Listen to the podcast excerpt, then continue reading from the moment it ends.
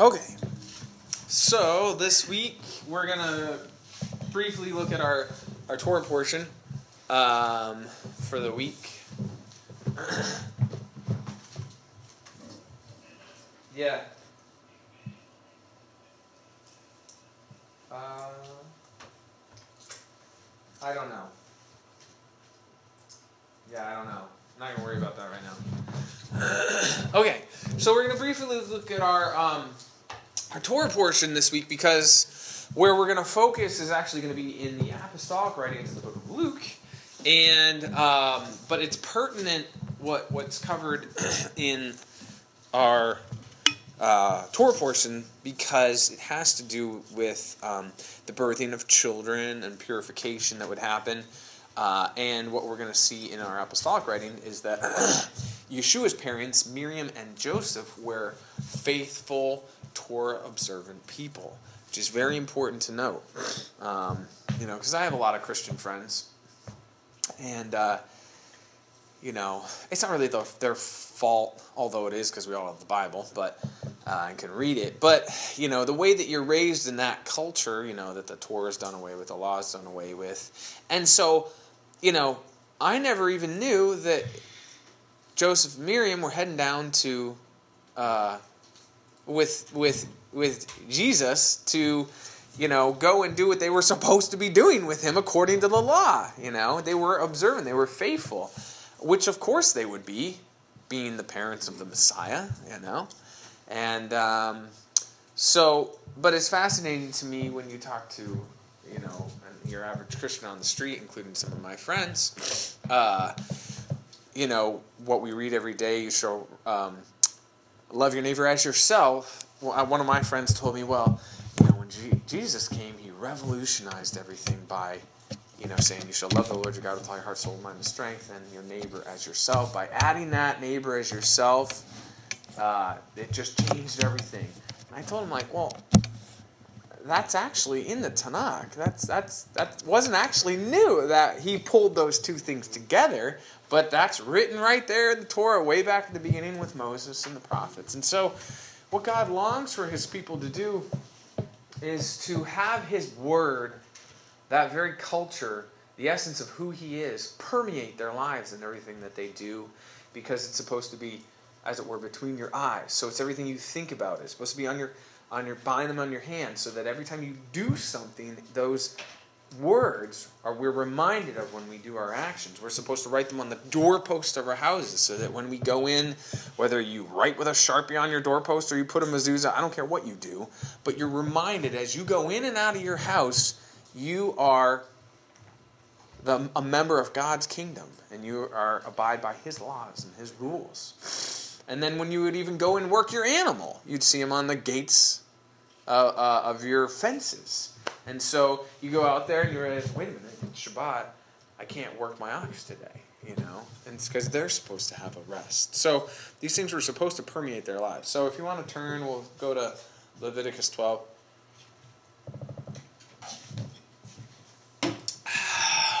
or I'll turn, everybody else is there, I guess. Genesis, Exodus, Leviticus. All right, Leviticus 12. Verse 1. It's actually a pretty short Torah portion. Um, the, the, the rest of it is about lepers, which I almost spoke on. I've spoken on it before. I don't think it's recorded, but it's a fascinating topic to um, study the portion about the, the lepers and then follow it through the prophets in the book of the Kings, like with Naaman and then when you get into Yeshua healing the prophets, you, you see that it was a big deal that he could heal these lepers because I'm going to preach everything I preach, but basically only God cured leprosy. Leprosy just didn't heal itself. And it also, it, it seemed to be a plague that was put on someone or someone got it uh, for their blatant defiance of God. You know, Miriam, Gehazi, um, and so to be to be cured of it, it was like to be uh, forgiven your sins. And so that was a lot of the. We're not going to speak on that today, but that's a lot of the pertinence behind uh, leprosy, and then when Yeshua healed the leopards, why it was such such a, a big deal. So, chapter 12 uh, of Leviticus, verse 1.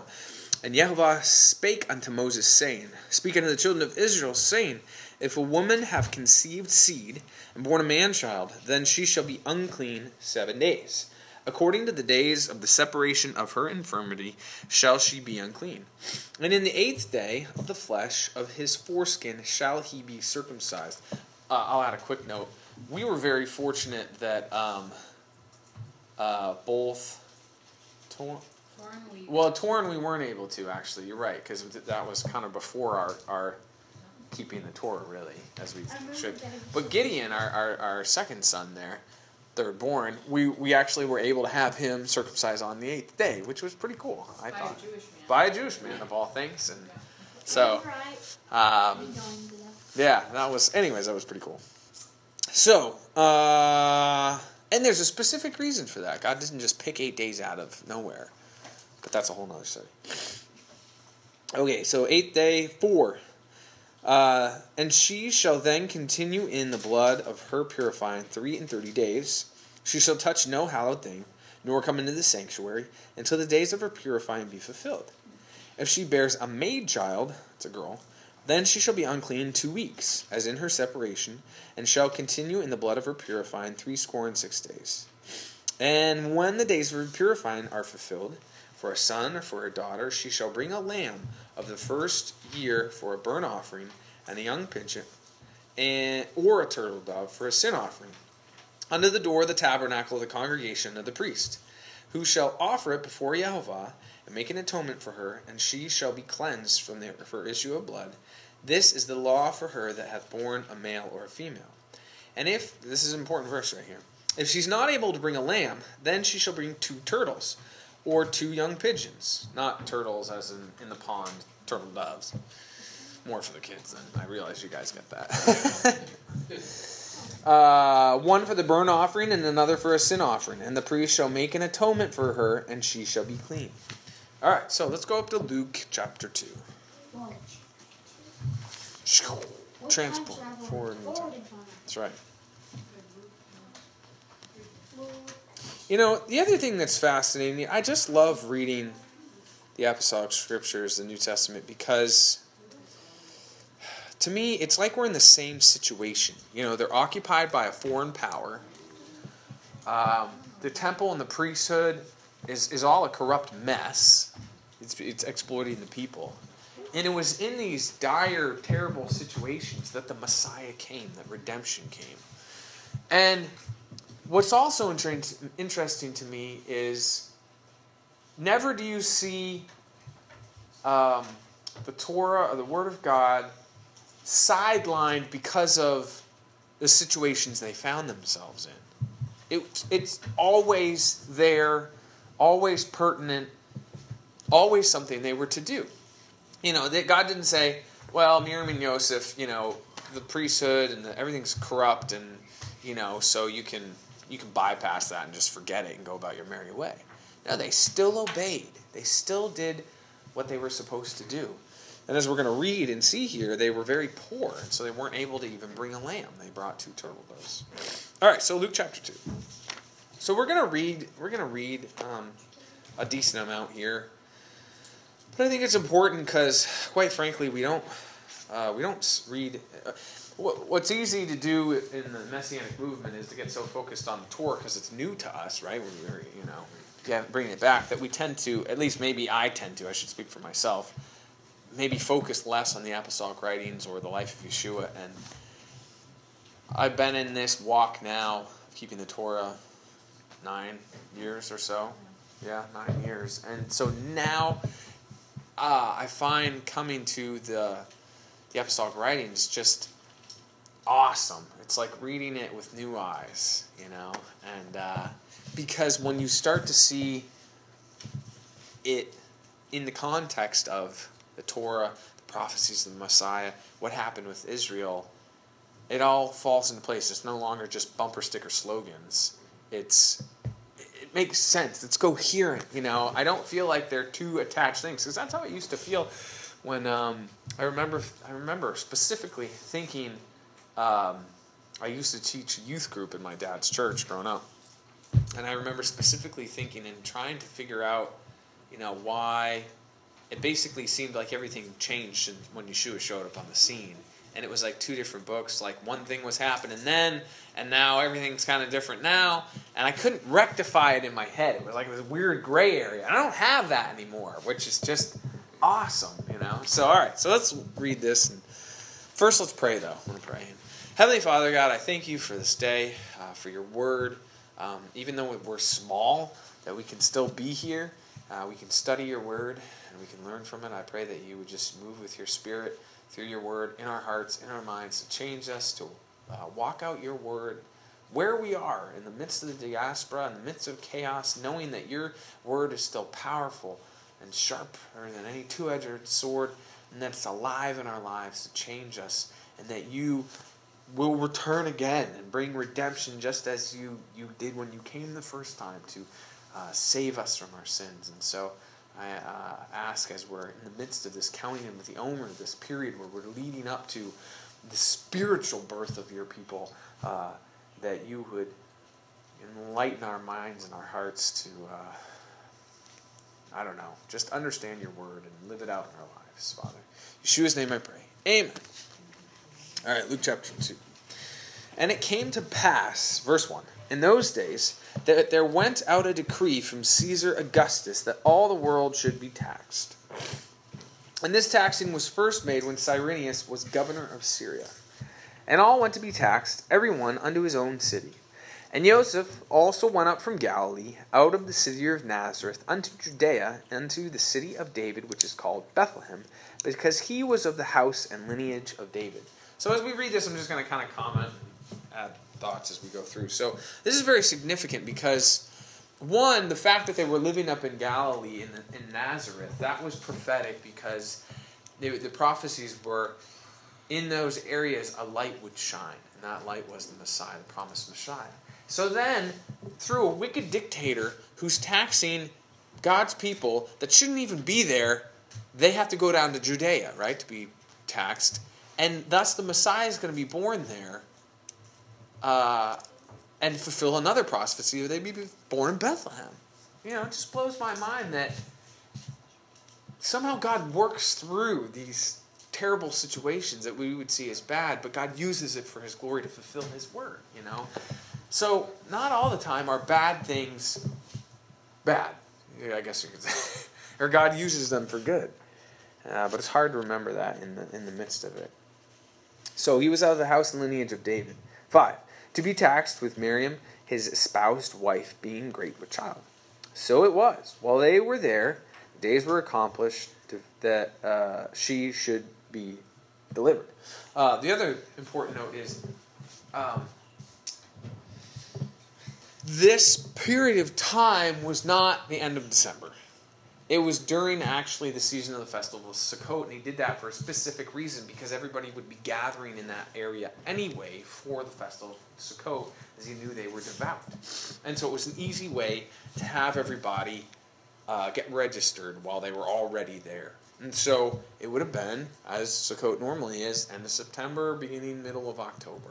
And so he was born not in the dead of winter, but actually in the fall, during the season of Sukkot where God tabernacled, Sukkoted among us. You're my birthday. Yeah.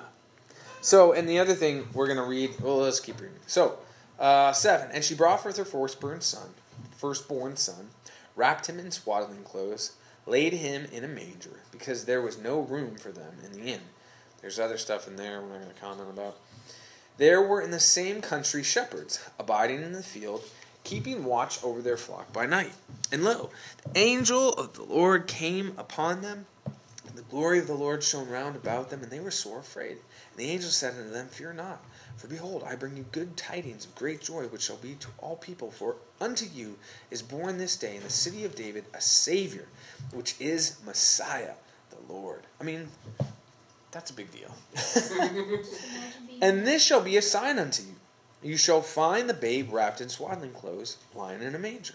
And suddenly there was with the angel a multitude of heavenly hosts praising God and saying, Glory to God in the highest, and on earth peace, goodwill toward men.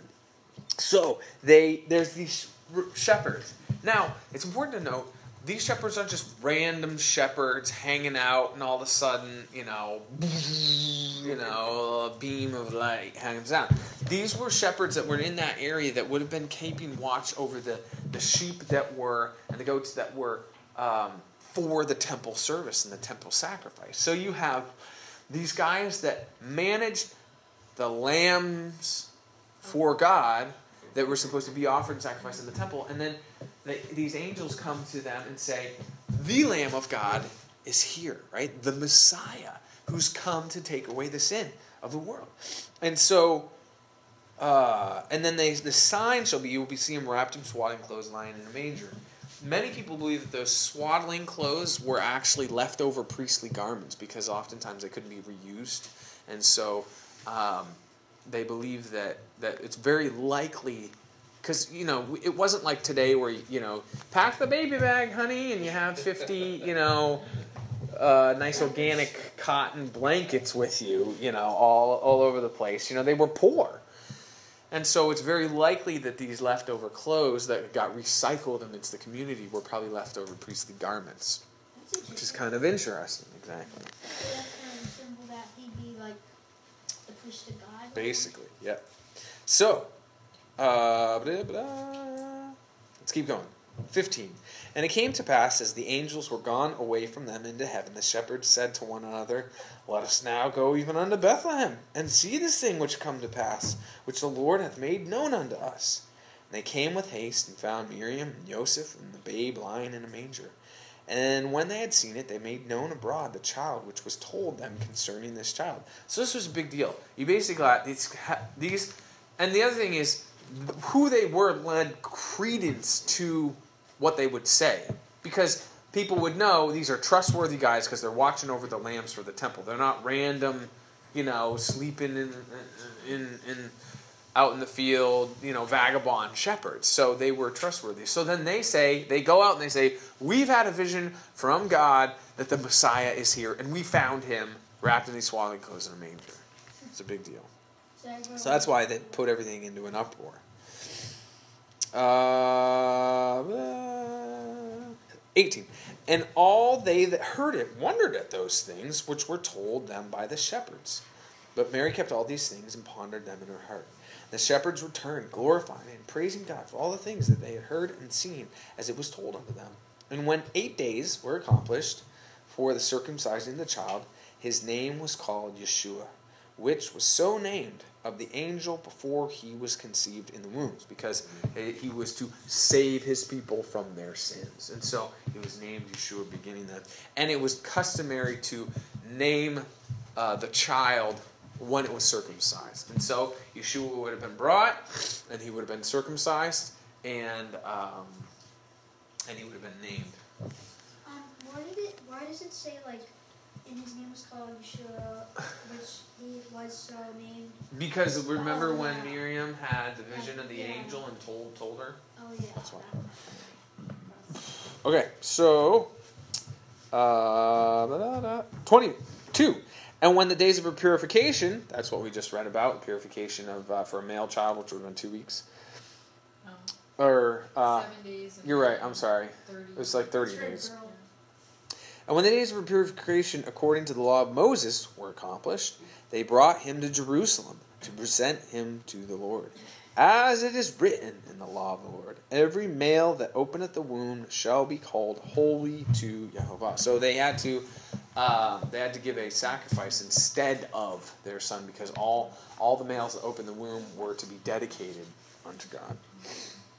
And um, twenty four and to offer a sacrifice according to that which uh, is said in the law of the Lord, in the Torah, a pair of turtle doves or two young pigeons. And behold, so they brought the sacrifice, they did what they said, he was circumcised on the eighth day. We have a trend here. They're being obedient. Yeshua is being raised in a Torah observant lifestyle.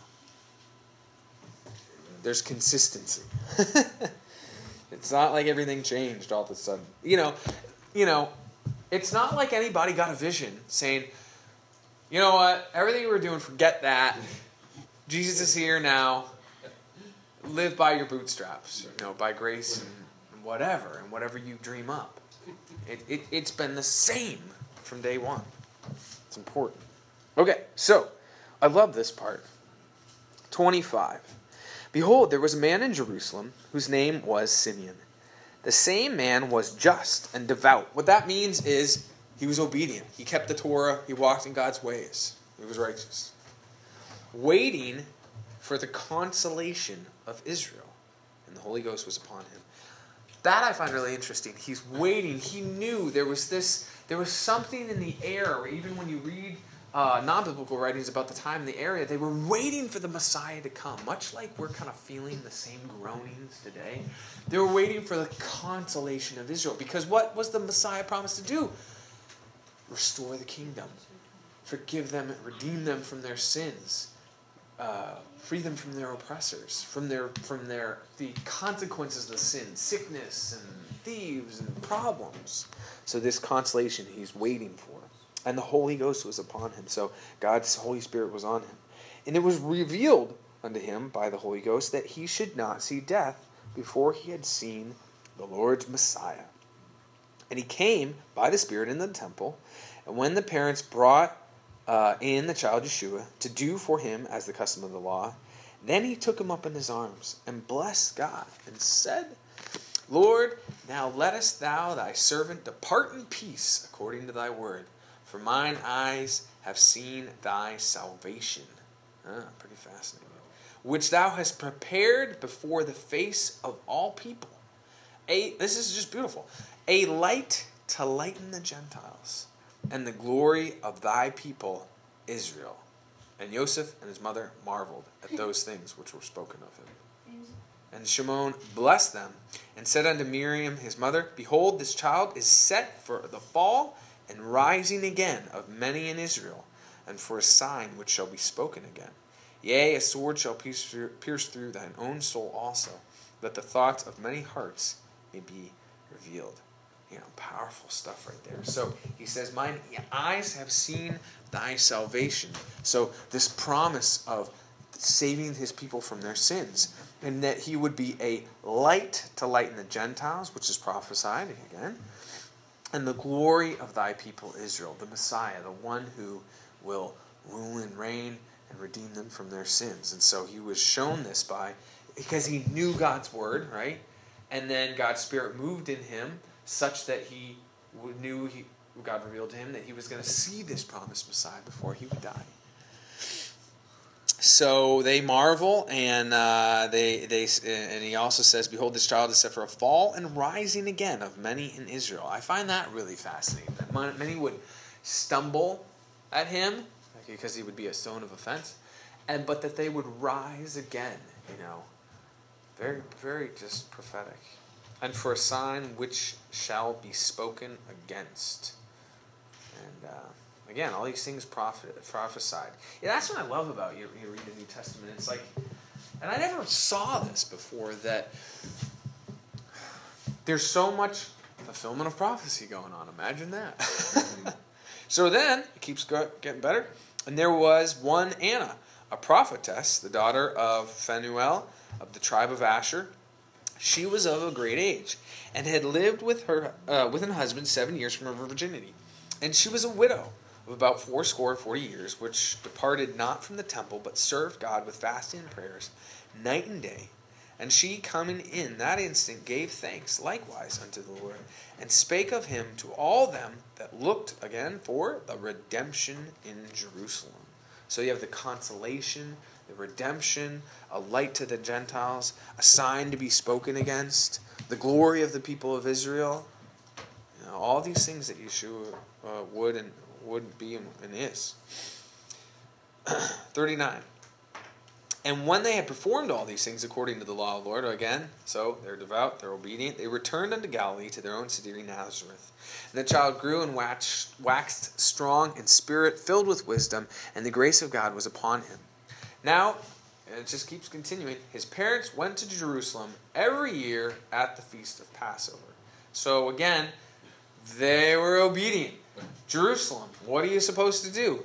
Go to Jer- uh, Passover. What are you supposed to do? Go to Jerusalem. All the males were supposed to be present there. So they did. And they went every year. And when he was 12 years old, they went up to Jerusalem after the custom of the feast. And when he had fulfilled the days as they returned, the child Yeshua tarried behind in Jerusalem, and Joseph and his mother knew it not. But they, supposing him to have been in the company, went uh, a day's journey, and they saw him among their kinfolk and acquaintance. And when they had found, found him not, they turned back again to Jerusalem, seeking him. And it came to pass that after three days they found him in the temple, sitting in the midst of the doctors, hearing them and questioning, the, uh, asking them questions. And all that heard him were astonished at his understanding and his answers. And when they saw him, they were amazed. And his mother said unto him, Son, why hast thou thought thus? Uh, thou thus dealt with us? Behold, thy father and I have sought thee sorrowing. And he said unto them, How is it that ye sought me? Wist ye not that I must be about my father's business? They understood not the saying which he spake unto them. And he went with them and came to Nazareth and was subjected unto them. But his mother kept all these things in her heart.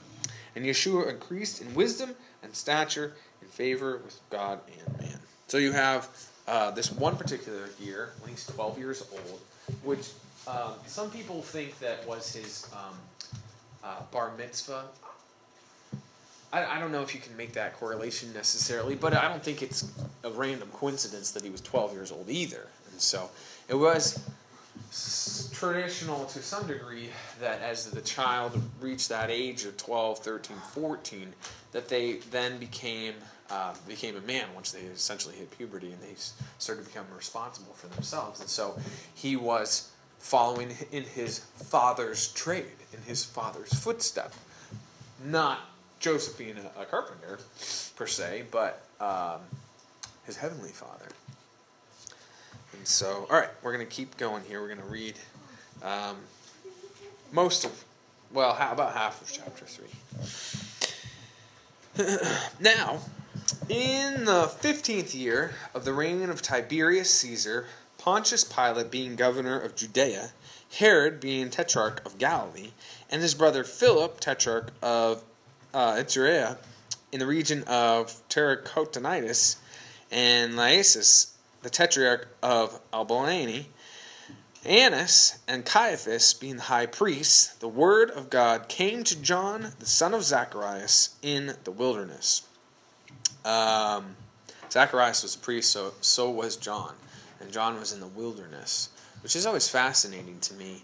Um, you know, here again you have the wilderness, out in the wilderness where God is speaking, and um, um,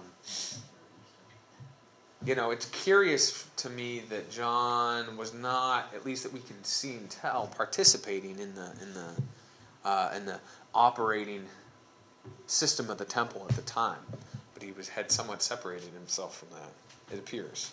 So God comes unto him. Three, and he came unto all the country about Jordan, preaching the baptism of repentance for the remission of sins, as it is written, in the book of the words of Isaiah the prophet, saying, The voice of one crying in the wilderness, Prepare ye the way of the Lord, make his paths straight. Every valley shall be filled, every mountain and hill shall be brought low and the crooked shall be made straight, the rough ways shall be made smooth, and all flesh shall see the salvation of God. Hallelujah. So that's that is a prophecy from um, Isaiah chapter 40. And what is being said right there, this voice of one crying in the wilderness, was a prophecy of John, who would prepare the way for the Messiah by preaching um, uh, the remission for the forgiveness of sins. And so what he's talking about there with let every valley be filled, every mountain brought low, all the you know, the rough made smooth, the crooked made straight. The idea was when the people would go to Jerusalem for the festivals, they would send out workers ahead of time and they would fix all the pathways so that the people could walk there on the paths because you're getting ready for a whole lot of traffic. And so they'd fill in the dips, they'd level off areas. If it was kind of crooked, they'd straighten things out. They'd mark graves so you didn't walk over graves. And um, they kind of clean up the pathways so that people who are coming to into the presence of God could get there easily. And so, John is one who is preparing the way for the coming of the Messiah to uh, to earth and into into his work.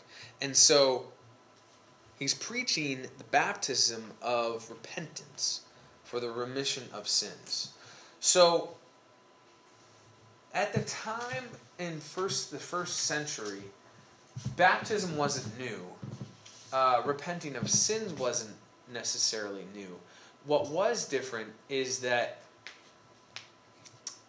they the during the, the, the first century in which Yeshua was on the scene and John the Baptist was on the scene, you were declared right essentially by your physical lineage and your heritage, and you were in the kingdom of God just because of you were born into it essentially. Or if you were a convert, you could go through a special process and be circumcised and have a mikvah, and you would be then uh, now a member of the tribe of Israel, unless you were in the kingdom. So what he was saying was somewhat different in that you need to be baptized for the repentance of the remission of sins and repent. And so this was an individual thing that would happen, but he was preaching to the corporate body. And it all goes back to Passover because the, again that lamb died for you instead of you being put to death for that separation of God from God. And so he was preaching this remission of uh, baptism for the remission of sins. So let's keep reading here. So all flesh shall see the salvation of God. Verse 7 Then he said unto the multitude that came forth to be baptized of him, O generation of vipers, who hath warned you to flee from the wrath to come? Bring forth therefore fruits worthy of repentance, and begin not to say within yourselves, We have Abraham to our father. For I say unto you that Abraham is able of these stones to raise up children. Uh, I'm sorry, that God is able of these stones to raise up children unto Abraham. So again, like I was just saying, they were saying he's saying, "O generation of vipers, that have, who's warned you to flee the wrath to come? Bring forth fruits, therefore, worthy of repentance." In other words, change what you're doing. Turn back to God and His ways and His word not to say within yourselves, we as Abraham as our father. In other words, we're good, we're all set because Abraham is our father, therefore we've got a shoe in into the kingdom of God. In other words, because he's, and then he goes on to say, if God wants children of Abraham, he can raise them up from the stones. You have to repent and be baptized and born again to be in God's kingdom. And so it's you're not born into it. You have to be born again. 9. Now also the axe is laid under the root of the trees. Every tree, therefore, which bringeth not forth good fruit is hewn down and cast into the fire. So that's a pretty bold statement right there, too, because he's comparing God's people to trees. I mean, so if a tree is not bearing forth fruit that it's supposed to, the farmer cuts it down and throws it into the fire because it's not doing it's not doing what it's supposed to be. And so if there's no fruits worthy of or bearing forth um, what has happened internally, repentance, salvation, then that's not a tree that is he wants in his kingdom, and so it gets cut down. And so then I love the response of the people. So the people ask him, saying, verse ten, What do we do then? And he answered and said unto them, He that hath two coats, let him impart to him that hath none, and he that hath meat, let him do likewise. Then came also the publicans to be baptized, and said unto him, Master, what shall we do? And he said unto them, Exact no more than that which is appointed to you. And the soldiers also likewise demanded of him, saying, What shall we do? And he said unto them, Do violence to no man, neither accuse any falsely, and be content with your wages. And as the people were in expectation, and all men mused in their hearts of John, whether he were the Messiah or not. So let's back, let's pause there and let's back up. So um, he's not saying that if you've got two coats, you give one away and you're good to go. He's but he what he's basically saying is you need to change the culture of your actions and how you're being obedient, and you need to follow God's words and ways. Because what had happened was the system of religious leadership of the day had created their own standards of what was right and wrong now, and they had usurped the Word of God, and it had become a very corrupt society of the day. And so he's saying, you need to change what's inside in your heart. And then when that changed and you believe and you ask for repentance, then your fruit that you bear and what you do in your life will change. And you will love your neighbor as yourself. And so, if you got two coats, be generous and take care of your neighbor. If you got a food, take care of your neighbor. Don't um, the publicans, they who they were the ones who gathered in the taxes. Uh, don't take any more than what's appointed to you. So, in other words, is what they would do is they would siphon a little off the top. So they weren't supposed to do that. He says and to the and then what I love is you have these three people groups too that are repenting and turning to him, right? And guess what? Not all of them were Jews. They had the people, which were probably Jewish people of the day. You had the tax collectors, some which were Romans, some which were um, Jews that were hired by the Romans to exact the taxes, and then you also had the soldiers, who they weren't, you know, they were Gentiles, and so they all come to him repenting, be baptized, and asking what they can do to be in the kingdom. And so you have these people groups, and I just love it. And with the soldiers, he says, treat people fairly. Don't make false accusations. You know, don't be corrupt. Again, love your neighbor as yourself and obey God's word. And so let's keep going here. So they were wondering, is he the Messiah? 16. John answered and said unto them, All, I indeed baptize you with water. But one mightier than I cometh, the latchet of whose shoes I am not worthy to unloose. He shall baptize you with the Holy Ghost and with fire. Um, I believe that reference to, of the fire is to um, the Word of God, because if you go back to Deuteronomy chapter 33, it says, A fiery word or fiery law went forth from God. So I believe that's His Word. 17, whose fan is in His hand, and He will thoroughly purge His floor and will gather the wheat into his garner, but the chaff he will burn with fire unquenchable. And many other things in this exhortation preach he unto them, unto the people. So, again, with this idea of harvest and fruit and trees that don't produce fruit or get cut down and thrown into the fire, he's going to, what they would do is they would, uh, when they would harvest the wheat, they put it into this floor and they would drag this threshing sledge over it that had these sharp stones and it would break up the chaff on the outside and then they would have these fans, they'd wave fans, and they'd throw the wheat up in the air, and the outer, rough outer shell would get blown away either in the wind or by the fan, in a winnowing fan. And so they would fan it. And so the chaff then gets burnt up, and the fruit, that which gets produced, is then put into his barn, his storehouse. And, um, you know, so he's saying you guys need to be transformed and changed in your heart. You can't just walk out a religious system to do, you know, be born of the right lineage or be converted into the right lineage and then do X, Y, and Z things to stay in that group. And as long as you do these few things, you're guaranteed to be into the kingdom. But, and if you, you know, cheat your neighbor, don't help the poor, it doesn't really matter. You're already a shoe in, anyways. What he's saying is no, salvation is in the heart and, and what's inside, and then you bear forth that fruit that proves what's going on in the inside. So I just love these passages, and, I thought it was awesome, and I wanted to read through it and comment on it because we don't do enough of it, and so we may do more of it, but um, that's all we're going to do uh, for today. So we'll pray. Heavenly Father, God, I just thank you for uh, this day, uh, this Shabbat, your word, and the truth of it. And um, I just pray that you would uh, work it in and through us, uh, that we may be um, transformed by your Holy Spirit, by your fiery law, and that it would uh, change our lives as we go out and, and, and, and living in the diaspora, just like they were in, in uh, turmoil and under an oppressive government, and things weren't as they should be. They yet still obeyed, and they were transformed in their heart and wanted to know how to live differently and so John helped to teach them. And we are also taught by your word. And so I just ask that you would help us to do it and to remain steadfast and motivated. And uh, I just thank you for the Shabbat and uh, ask that you give us a good rest of the week. In Yeshua's name we pray. Amen.